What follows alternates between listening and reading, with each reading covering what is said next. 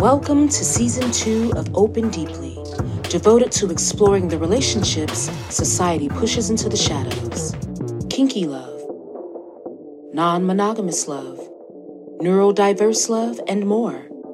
Jack Kornfield says to open deeply requires tremendous courage, a warrior spirit, and unconventional love takes just that. So, join us. Together, we have the courage to open deeply. Here are your hosts, Sunny Megatron and Kate Loree.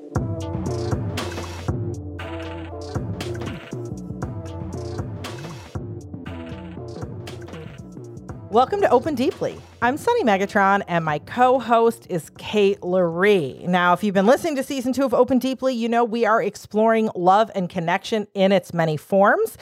And we have been working on a series on non consensual non monogamy. And this episode is our fifth installment. And we're featuring the amazing insight and knowledge of my co host, Kate Loree. Now, to catch all up to speed, last time we covered mood disorders and personality disorders within non monogamy. And this episode, we're going to discuss ways to maintain connection in non monogamous relationships. So if you're just joining us for the first time, you know, sit down, grab a cup of coffee or tea and have a listen. But please make sure you go back and listen to those other episodes too, so you get the whole series. All right. So, Kate, hi, Kate. Hello. Hello, How Sunny. are you? I'm good. I'm good. I have been excited. But Before we get going, do you want me to do the honors and give you a little introduction for our new folks? Yeah, just a tiny one. Okay. So, hey everyone, this is Kate. Hi. Um, Kate is a sex positive licensed marriage and family therapist. She has a specialty in non monogamous, kink, LGBTQ, and sex worker communities. Kate's also a certified sex educator, an E EMDR certified therapist with training in the trauma resiliency model, treatment for trauma, and she's been practicing psychotherapy since 2003. Kate's been all over the media, you know, BuzzFeed, podcasts, all sorts of magazines, and Kate's latest adventure. And I guess kind of the impetus for this conversation and series is Kate is the author of the newly released book called Open Deeply A Guide to Building Conscious, Compassionate, and Open Relationships. I'm so excited. Such a good book. Everyone go read it. Go read it. And uh real quick, I'm I feel like the den mother. Like I'm I'm looking after everyone's stuff. There's one more thing before we get into it, Kate. I want to give everyone a reminder that this podcast isn't therapy or a replacement for therapy. So those listening along, if you find things coming up for you during our conversation, please practice your own self-care. All right. I den mother mode deactivated.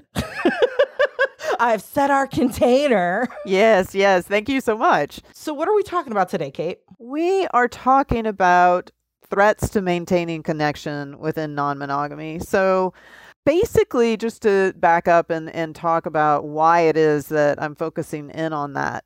In my private practice, I tend to attract, like, say, a couple that comes to me in therapy regardless of what they have you know going on at home whether they have other lovers or they're in a triad or a quad it's usually an individual or couple that comes to me. And so they tend to be in a nesting relationship or have some sort of hierarchy and because they're coming in that way, they do have concerns about making sure that their relationship stays strong. They identify as, you know, consensually non monogamous, but they do, you know, sometimes have fears that the other lovers or partners might have a negative impact on their relationship. And so, you know, it's my job to make sure that all parties are involved, even the ones that are not in the room, are treated like human beings and treated with respect, and that, you know, everyone is listened to, but to also help this couple feel secure in their relationship. Does that make sense? It totally makes sense. It absolutely makes sense. And I know, like, you know, a lot of times, I don't know, I see on social media, and even when I'm talking, you know, in my circles and with people that I work with, I hear a lot about, you know, single polyamory or like not even single polyamory, but like the focus on one person and how they feel and their internal issues that they're wrestling with. So I like this, you know, the the not only the togetherness of two people, but then how what goes on between them has those like ripple waves, you know, like a pebble in the water to all of their other partners as well. It gets complicated, as we talked about in the last episode when we were talking about other factors like mental illness and, you know, personality disorders. You know, there's all these different things that we have to think about. So, yeah, if you think about some of the threats to maintaining connection, you know, a few of those things are we all know about NRE or sometimes called limerence when uh, one of our partners ends up having a new lover or partner oftentimes they experience new relationship energy and that can be really scary to witness you know because that person all of a sudden is is so wrapped up and sometimes even if they're in the car next to us you can tell that they're really absorbed in their phone and they don't even feel like they're present you know there can be all these indicators that can make the person witnessing their partner in NRE fear that they're losing their partner. And, you know, when you think about what's going on with NRE or limerence, there's a whole chemical cocktail going on inside, like low serotonin that makes you obsess on the new lover, dopamine, which some say stimulates the chase aspect of love, you know, oxytocin that makes you bond, noradrenaline that makes you feel energized and optimistic and, and empowered. And so when you're witnessing your partner all of a sudden have this cascade of changes in their personality due to this new lover, it can be really intimidating. That's number one. The next one is something I call typecasting. The third is greater attunement with the new lover. And the last thing to mention is just technology. So, you know, with NRE, it's one of those things that when you are aware of it, you can create practices in your relationship to make sure that you stay connected. You know, with, and we'll talk about that a little bit further on. With typecasting, I'm just going to explain all four of these. With typecasting, typecasting is, for instance, when you have a new lover or your partner has a new lover, a lot of times the person that's the nesting partner ends up being kind of cast as the responsible one, almost like Clark Kent, and the outside lover is Superman. You know, the outside lover gets to be the hot one. You know, the, the outside lover is the one that doesn't have any responsibilities and is the sexy one. Whereas, you know, back home at the ranch, you know the partner that you've always been with is that partner that you do the taxes with and and all of that. And so and the, part of the problem with that is most people that are non-monogamous they've fallen in love under what I call the sixth love language of carefree fun freedom and adventure. They didn't sign on board to be the boring one. So when this happens they're they're usually not happy about it at all like they're usually saying things like, How did I all of a sudden become the boring one? How did this happen to me?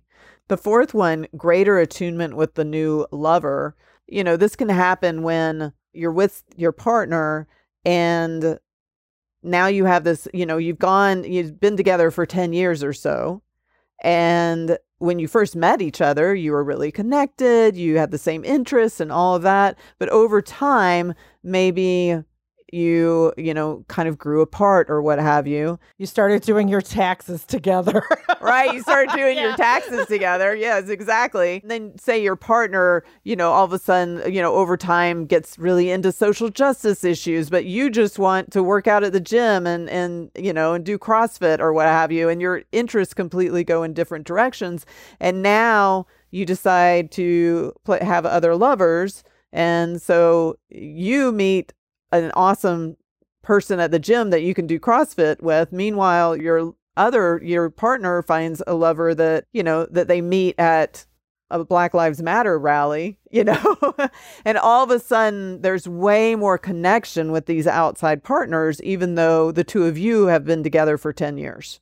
And sometimes that can be a greater threat than, you know, even new relationship energy or some of these other things because it has to do with alignment of your core values and things like that sometimes. Even when I hear these, like, even not like going, oh my God, I'm relating this to my own situation, but it's like, you know, I hear NRE, I'm like, oh yeah, okay. And typecast, oh, okay. And then when you're like greater attunement with a new lover, my insides were like, but is that at the point where you might decide like we actually really have grown apart and we don't belong together anymore because we don't have any of the same interests and nothing in common and then i started getting like and we're not even talking about me so I could see how that can be a huge, just emotional trigger for people, even if that's not really what's happening.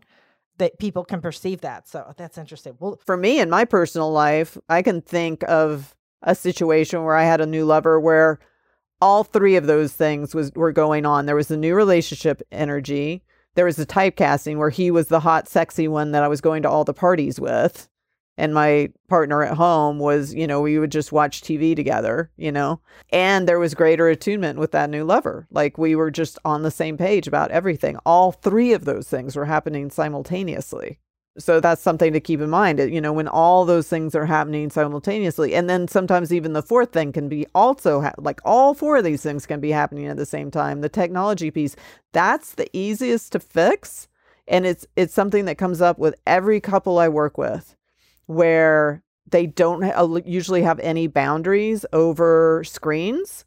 And so like they're going out on a date together like say they're going to the art museum because you know that's something they share together is they love art but then they're waiting in line and one you know one of the partners is just on their phone sexting with another lover it's interesting you say that because just today I saw somebody talking online about the same thing.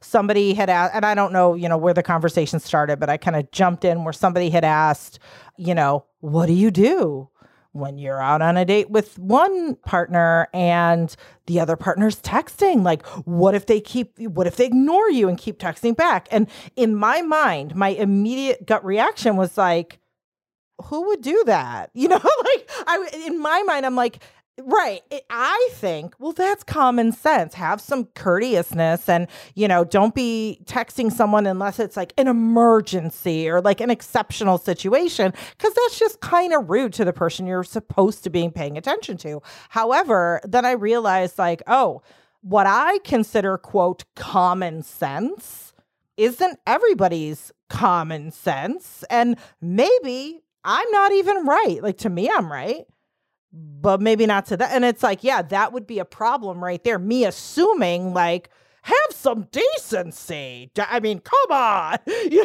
well, I mean, usually when I have a couple that comes in with this issue, it's literally something we can solve in one session, you know, or even in part of the session where I'm just like, okay, let's create some boundaries around this. Let's create some time at night where there's no screens except maybe, you know, if you're watching a TV show together or what have you.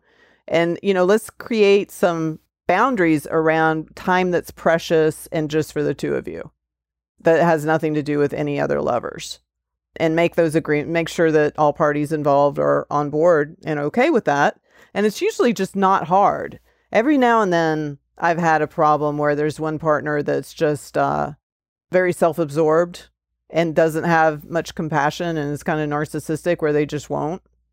But that's rare. Most couples can work this through relatively quickly when they realize that they could just set a few boundaries and it's all good. And it seems like something that's also easy to involve, you know, the other person with like, hey, these are the ground rules we're thinking about. What do you think about this? And, you know, and just get something where everybody's on board, no matter how many partners there are. I think greater attunement with the new lover, that's something you need to get in front of before it ever happens.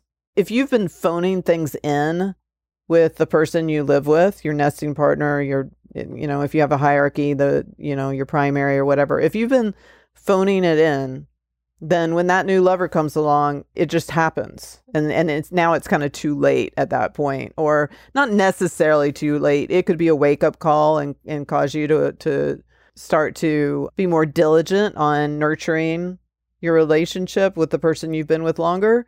But a lot of times when that wake up call happens, it is kind of too, it can be too late.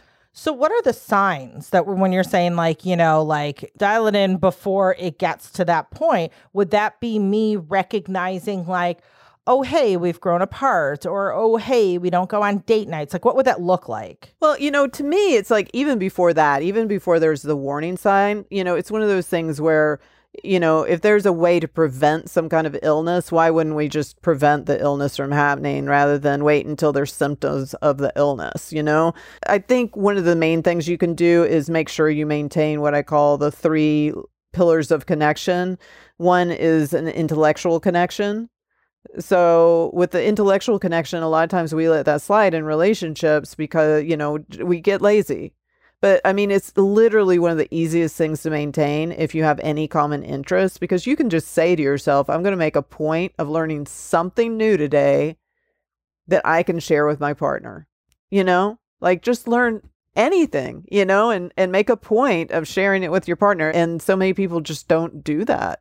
So I'm thinking like and and I have a question if this falls underneath me and my partner are learning a new language together. So it's like every day we get together and we're like, this is what I learned. Try to talk to me, da da da. Or, you know, we talk about that. That's been our, lately kind of our new I don't know if it's a hobby that we're doing together, but would finding like common things that you're learning together or hobbies that you're doing together count as intellectual, like things you can talk about and engage with? Yeah, I mean, anything that you feel is intellectually stimulating that you can share would count as as hitting that the intellectual pillar of the three pillars. Then if another lover comes along and they're interesting and they're smart, it's like your primary is going to be like, well, they're smart, but aren't I blessed to have two smart people in my life that I have into, you know, stimulating conversations with? Rather than thank God I can actually have a, a conversation with somebody again because things have gotten so boring in my house. So this is what I'm talking about. is just like it doesn't really take much effort to maintain an intellectual connection if you have anything in common intellectually. And you know, the second pillar is the emotional pillar. So, you know, if you listen to like Sue Johnson lists a few things that she thinks is important in terms of keeping an emotional connection that she feels like most people want. One is accessibility, and that can form the question can I get your attention when I need it? After accessibility is responsiveness. Will you make an effort to comfort me when I'm anxious, sad, lonely, or afraid? Are you effective at comforting me? After accessibility and responsiveness is the last one engagement. Do you care about my well being even when we are not together? Do you care about my joys, hurts, fears? Will you care about me consistently and reliably? And so I think, you know, if you are nurturing, if you are making a point of being accessible, responsive, and engaged with your partner, then that's you're maintaining the second pillar of, you know, the emotional pillar. And so if some new lover comes along, then, you know, and they're like really have high emotional intelligence, again, it's going to be like, isn't it great that I have two partners that are so emotionally intelligent and present? You know what's interesting? I was just reflecting back on, you know, when I was a new poly person, I was like, I don't know what I'm doing and everything's scary. I realized that one of the things that triggered my jealousy was actually like these emotional pieces that that you just talked about. Like i realized that and it wasn't that the new person was taking something away from me.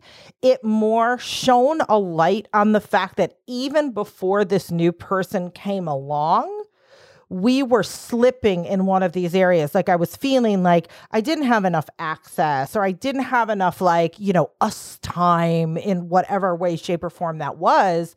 And going through the motions. And I see this a lot of times with like folks who are monogamous. Sometimes you just go through the motions and maybe it doesn't even like, consciously dawn on you like something is slowly becoming more and more missing in our relationship. You know, it happens it's like the frog boiling in the pot, you don't realize it's happening.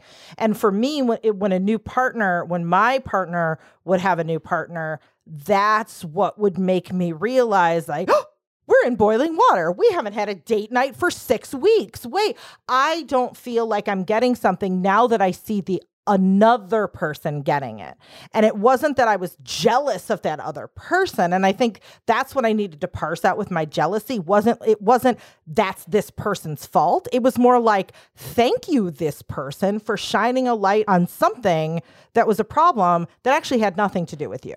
And we have to work on that now. That feeling, which may show up as feeling a little jealous or resentful of the new lover, can really help you have awareness on the relationship. I mean, so many relationships are unconscious and reactive.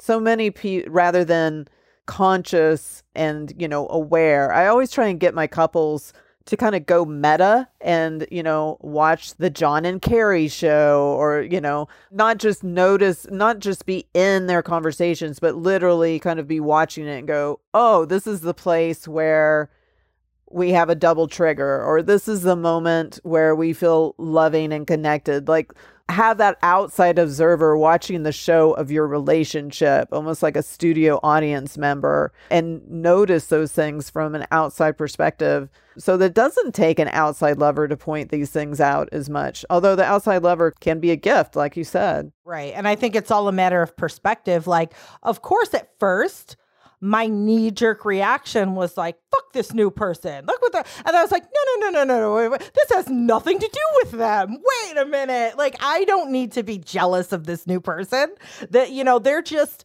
I don't know if maybe they're showing me, you know, something I didn't realize was missing or, you know, I'm, a lot of people are kind of out of sight, out of mind. You know, again, like that frog boiling in the pot of water. You don't even realize it's happening until somebody's like, hey, hey, do you see this?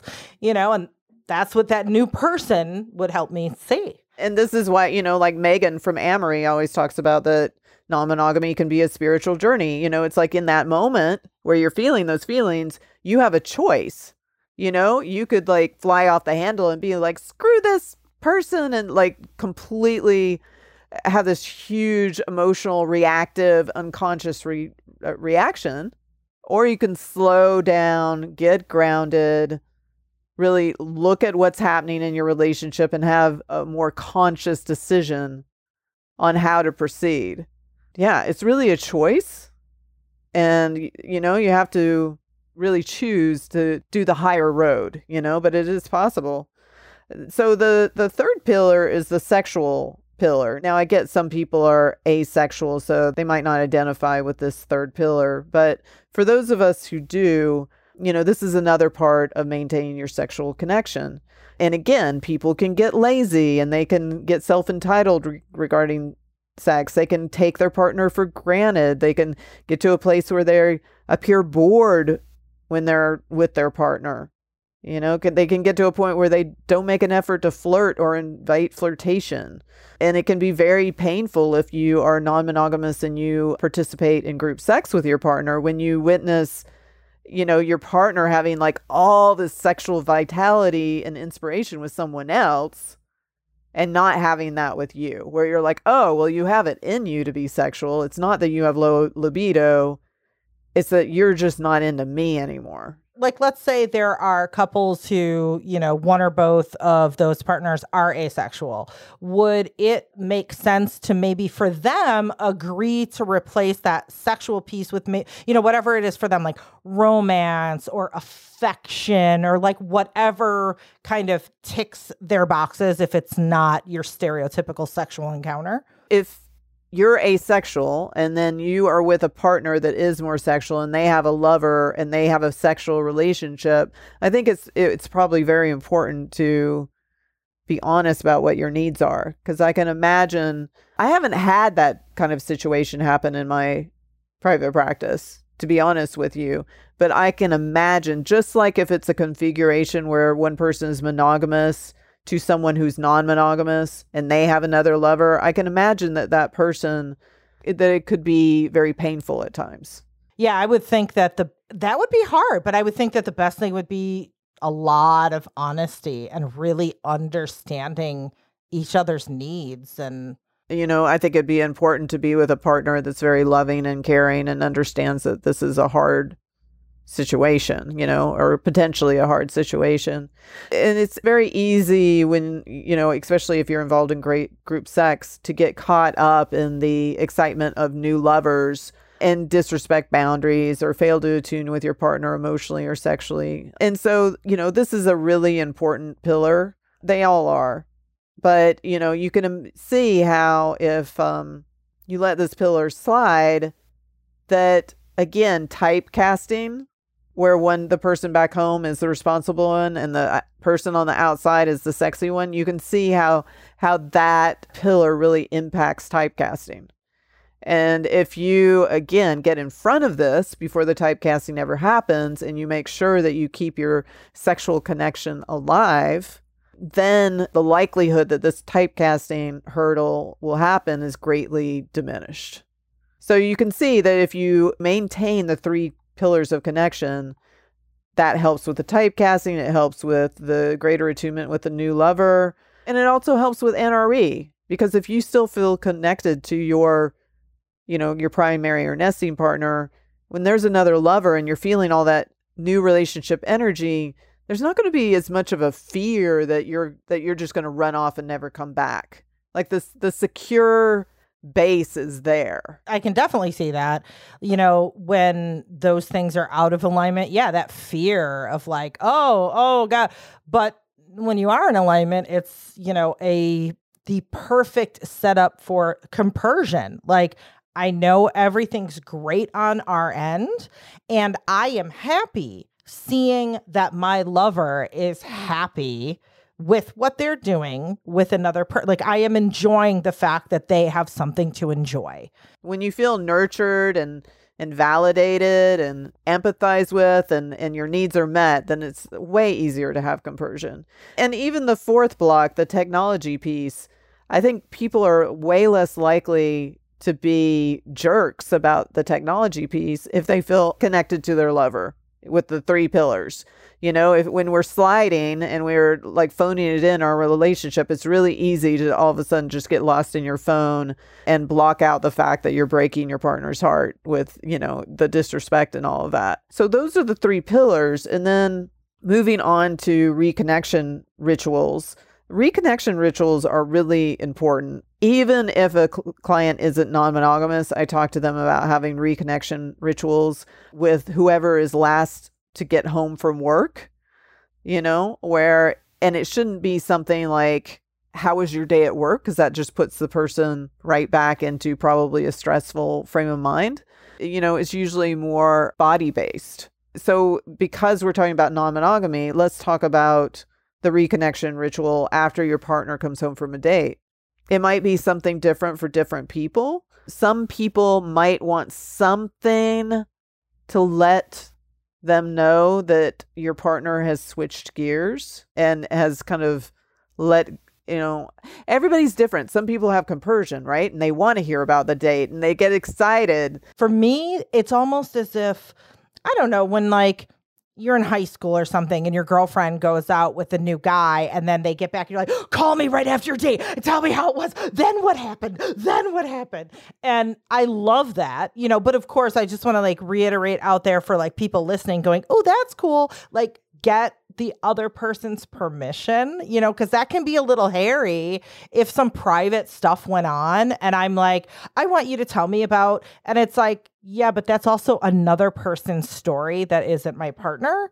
So, like in our relationship, we usually do have like a, hey, is it okay if I tell my other partner about this sort of thing, just to make sure that we're not violating any assumed confidentiality. Right. I mean, that's so important, you know, and a lot of times, especially, you know, people in primary relationships, they sometimes forget to do that and they just kind of share things without thinking about the fact that they might be violating someone's privacy. And and again we have to re- remember everybody's a human being in this you know like everybody should be treated with respect. And you know so yeah there's the couples that love to share what happened on the date. And that can be incredibly bonding and fun. And you know so many people that are newly non-monogamous will say you know we feel closer than we've ever felt because we have this new thing to share there's other people that have a hard time when their partner goes on a date and they do want some kind of almost like a a cleansing process, you know, to before they reconnect. That can be tricky because that can seem like that can seem sex negative. You know, like the person that's like, "Well, I want you to brush your teeth first. I want you to take a shower first. Oh, I don't want her on me. It's Like that. I don't want essence of them in my bed. Right. That can feel, yeah, very sex shaming, you know, but at the same time, for some people, it's not really about sex shaming, or it, it might not be that they hate this other lover or super jealous. It may be that they want some kind of indication that their partner is kind of switching gears. Kind of like in BDSM, sometimes, you know, I've heard of examples where like the CEO comes home from work and the sign that he switched over in submissive role is to come up to his dom, get on his knees, and kiss her knees as she's seated, you know, something like that. And that marks the switch between him letting go of his CEO role and switching over into his submissive role. You know, so for some people it's it's kind of like that. They want some kind of marker that there's been a shift back to them. And so if they are wanting something like, you know, their partner to get the smell of the other lover off or whatever, it's like, you know, you could take a shower together or something like that that doesn't feel so so shaming. And it may be that that has to be a discussion because it may rub your partner the wrong way. It's important to have a discussion if that's something that you need because you might have to find some kind of shade of gray that makes both of you happy or you know hopefully there's a place that you can find that both people are okay with I can see that. Yeah, for me, because it wouldn't necessarily be the act that bothers me, it's the intention behind it. It's like, why? And I would have to have that discussion. And yeah, if, if the attention kind of made me a little like, that's a little, uh," yeah, that might be a problem. and just talking a little bit more about reconnection rituals, I try and steer people towards something physical, especially again, if you're coming home from work or something like that, you know, where it might be something like a hug, or, you know, if it is words, it might just be something like, I love you so much, something that helps you physically feel reconnected with your partner when you're reunited. For some people, a lot of times it's touch that helps two people feel connected again. Like it could be just a long silent hug or something like that. You know, that that helps. Another thing that can help with reconnection rituals is an ongoing gratitude practice of some sort. And you can couple that with tracking your body or verbalizing that with your lover. So when you're thinking about a gratitude practice, well, let me just back up and just say if you think about Stan Tatkin's book, Wired for Love, he talks about how most of us are more like wired for war, wired for anxiety. So we have a tendency to scan for what's wrong. And this comes from way back in our, you know, ancestors who were scanning in order to survive, right? The anxious ones sometimes survived. And so how that shows up in a relationship instead of scanning for the bear that's going to eat us or whatever, we're scanning for what's wrong within our relationship. And the problem with that is that has nothing to do with love, really, if you're always just scanning for what's wrong in the relationship. So he talks about switching it over into a place where you're wired for love. And part of being wired for love is an active gratitude practice of knowing, noticing what you love about your partner.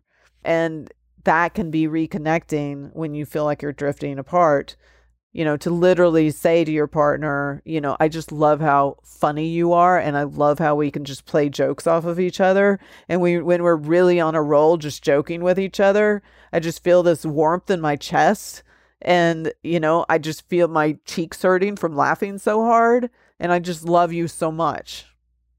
Those are the you know, like tying your gratitude practice to a somatic practice just ups the power of it. Yeah, now I'm thinking like all the gratitude things and the reconnecting things and huh. Yeah, I'm definitely a, a tell me all about your date person. I'm also a food person. Okay, so this is funny.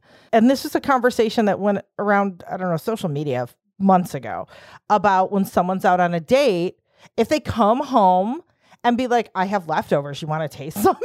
like to me, that is the best. Like, and it has, and it's funny because like, uh, you know, when I was listening to different people talk, they're like, that is the rudest. How could you give your date from another partner?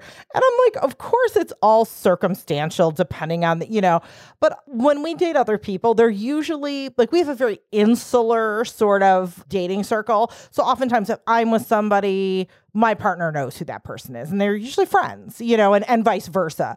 So oftentimes, it'll even be like, he'll be out on a date, and his date will be like, hey, before we get the bill, you should, you know, get something for Sunny. Bring her. Oh, she'll love a piece of that cheesecake or whatever. So if that's this, I'm like, yes, it makes me feel so, I'm like, oh, cool. Or if it's just like, yeah, I had leftovers. I couldn't finish my steak. You, oh, you want to taste these potatoes? They were so good. And yeah, so we bond over how good food was. It's weird, but that's my thing. I, I agree with you about sharing experiences, like sharing, you know, what was your date like? How, you know, how are you feeling?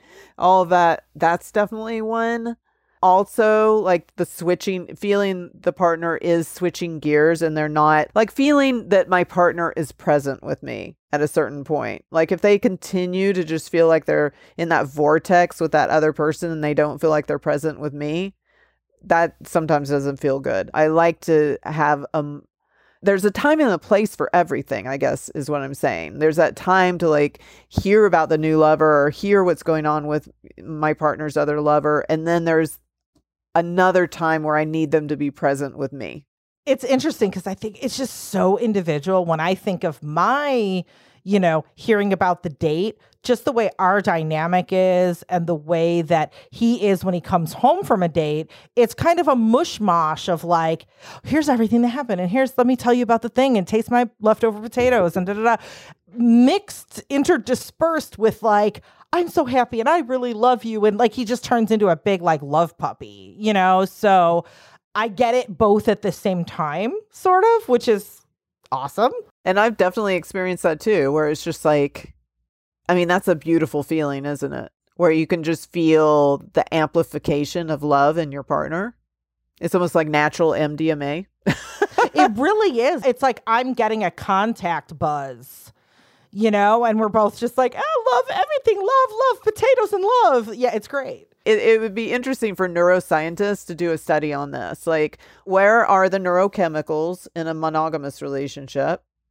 And where are the neurochemicals in a person where they are deeply in love with more than one person? Because I mean, both of us have experienced that, right? There's the love that you might feel from your partner, but then there's that moment where they're just like so in love with you, their other partner, and also their life and the fact that they get to have all of this. And then that rubs off on you really uh, like a contact buzz or something, you know? It's really amazing. And doesn't it feel, without us doing a, a, scientific test, doesn't it feel like all the happy chemicals, like the dopamine, like all that, doesn't it just feel like it's all cranked up? Yeah, so those are some reconnection rituals that can help to make sure that you still f- feel connected, you know, with the three pillars, the intellectual, the emotional, and, and the sexual, you know, uh, maintaining all of that. And then also two means of maintaining the sexual connection, I would say are BDSM and Tantra in long term relationships. You know, if you think about it, in the beginning of a relationship, again, you have you know, the NRE, the, the this whole cocktail of neurochemicals, but one of the main ones that lasts in a long term relationship is oxytocin, which is sometimes called the neurotransmitter of trust. And so, if you think about both BDSM and Tantra, they both require so much trust. A lot of forms of BDSM.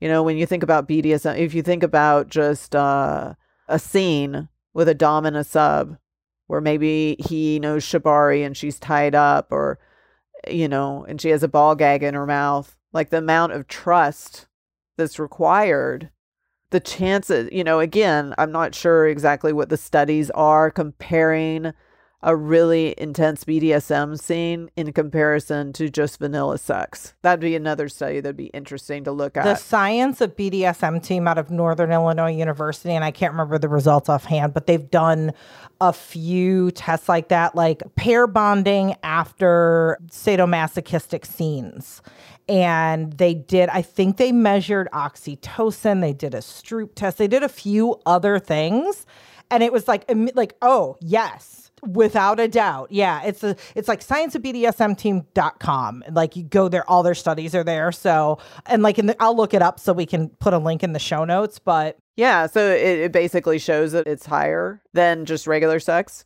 Well, no, actually, they didn't compare it to regular sex but I'm I'm trying to think if they cited stuff in regular sex. That's something to look into. We got to look into it. But now. I mean, like, if you just think about your life and the times, again, this isn't scientific; it's more intuition. But when I think of most of the just the normal vanilla sex I've had in comparison to maybe a BDSM scene where I was submissive. Like that takes way more trust usually, I think. And so it stimulates that oxytocin, which is the chemical that lasts in long term relationships. And then again, Tantra requires you know, when you think about Tantra, so many of the exercises are hand on heart, hand on heart, gazing into each other's eyes. All you have to do is watch, uh, you know, participate in a one hour Tantra class, and you'll watch people who stare into each other's eyes for just a minute, and you'll watch them get giggly and wriggly. You know, it's like we really suck at, at that kind of intimacy. And so, if we can practice Tantra, again we're building that trust in the in a way that most vanilla relationships don't so i believe that both bdsm and tantra work with the oxytocin the trust hormone the the main chemical that lasts in long-term relationships. And that's why i feel like tantra and bdsm are, are like really key avenues to maintain connection in a nesting partner relationship or a long-term primary relationship I agree. You know, like I said, or like you said, it's all anecdotal, but just from my own experience, if I think about the vanilla sexual experiences I've had in my life that have like left me with that same feeling of connection,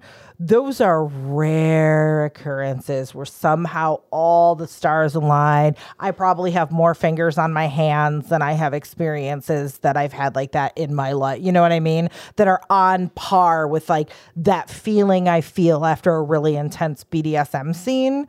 They're just they're so different and if I happen to touch that with vanilla sex, it was purely by some strange luck coincidence, something that just everything aligned, but that's not the typical for vanilla sex.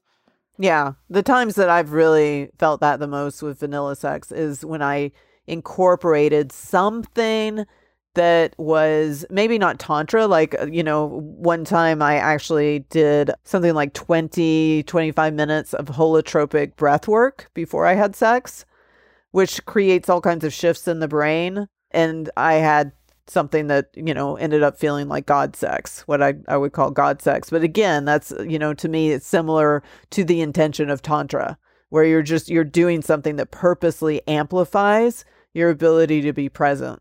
Yeah. And, and, and the same, you know, when I think of, those rare times I've had that in vanilla sex, you know, again, I didn't do necessarily anything to prepare, but the encounter and the connection I had with the person, even though it was not something we planned on, did have a very like power dynamic like there's more things going on under the surface in like a mental emotional like power play sort of exchange even if we weren't like getting out the floggers and doing traditional BDSM there was still that power vibe that just sort of popped up by accident or because the chemistry was right or whatever. But yeah, it really was to me very similar to those things that I find in BDSM that I create on purpose. So now we've like covered a lot of different ways, you know, a lot of threats to connection, a lot of ways to stay connected. One of the reasons that this is so important to discuss is again, as I've always said, the reason non-monogamy is harder than monogamy is that it pokes at our relation our unresolved attachment injuries way more than monogamy does. So even if you feel pretty connected to your partner, if you, you know, most of us do have some attachment injuries in our past. And so even if we're doing a lot of these things, we still may sometimes feel a little separate from our partner just because uh, one of our attachment injuries is getting poked.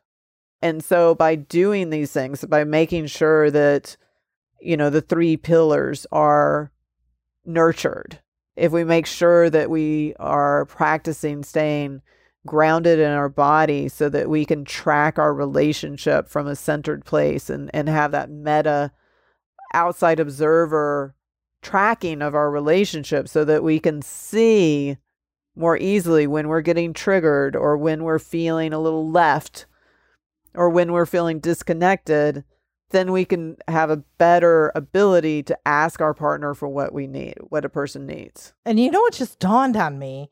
And I'm sure, you know, you're the expert, so you're like, of course. But that, you know, not only are these things all things that absolutely 100% apply to monogamous relationships, you know, like maintaining that connection, you know, all the other things that we talked about. But really, if you think about the things that are threatening our connection, yeah, maybe in non monogamous relationships, they are other people and other dates and other, you know, quote, distractions or things that are competing for, you know, or that we feel mistakenly are like competing for attention with us, kind of. But really, it's like maybe in a monogamous relationship, that's World of Warcraft. That's, you know, some other thing that we feel is shining a light on those disconnections that were already there. So if you look at it that way, like we're all the same. We're not that different it, it's just you know slightly different details but we're all human beings and we all have emotions and it's all really hard to be a human being sometimes and it's all the same I mean, I certainly, you know, uh, as I've told you uh, before, I had a 13 year non monogamous relationship. I had an 11 year monogamous relationship in my 20s. And certainly, I, you know, I can think about times where, you know, we were in the same car together and even though we were in the same car together, I didn't feel he was present. You know what I mean? Yeah, you hear about people saying like, you know, I never thought I could feel so lonely when I'm right next to someone. That happens to people in all different types of relationships. Yeah. Yeah, so I mean, it's we all have to decide, you know, what helps us be connected, you know, and I think part of it is also have trusting your partner and feeling the compassion of your partner enough to be able to say the things that you're noticing in the relationship. I notice that we're drifting apart. I notice that we don't seem to be on the same page about our intellectual interests lately. You know, like to be able to say those kind of hard things. And also with sex, like so many of my couples, they don't talk to each other about sex until something is going wrong. And I think also not only being able to say those things, being able to receive those things and hear the instead of like we're growing apart. What do you mean we're growing apart? You know and not be defensive. So not losing your shit. Yeah that communication takes too because it is very emotional and difficult. What's next kate? What are we going to talk about in our final installment? Our final installment we're going to talk about coming out.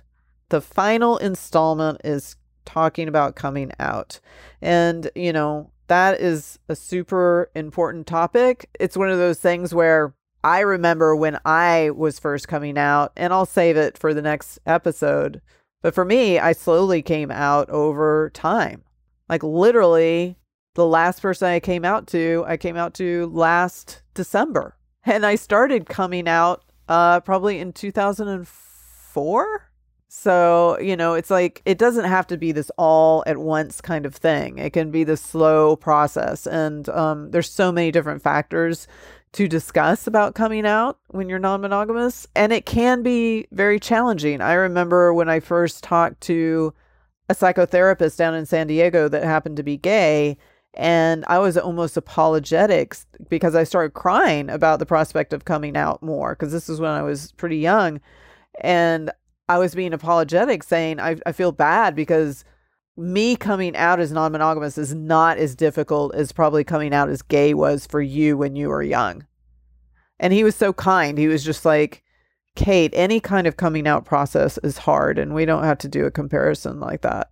He was very kind. And um, since then, I've helped so many different people come out in various ways since I have clients that are kinky, non monogamous, sex workers, like so many different coming out journeys. Oh, I cannot wait to talk. I have so many thoughts, but I'm going to save them for next time. And I know that everyone else listening is like, oh, but I want you to keep talking. But we can because the episode's over. But what you can do is hit the subscribe button so you can be sure not to miss that next episode.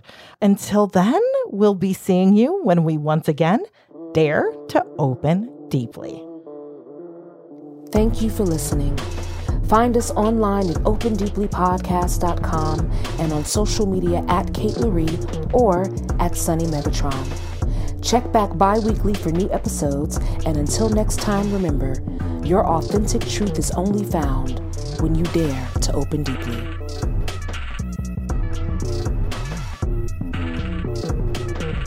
Intro and outro voice by the Queen Goddess, Frenchie Davis.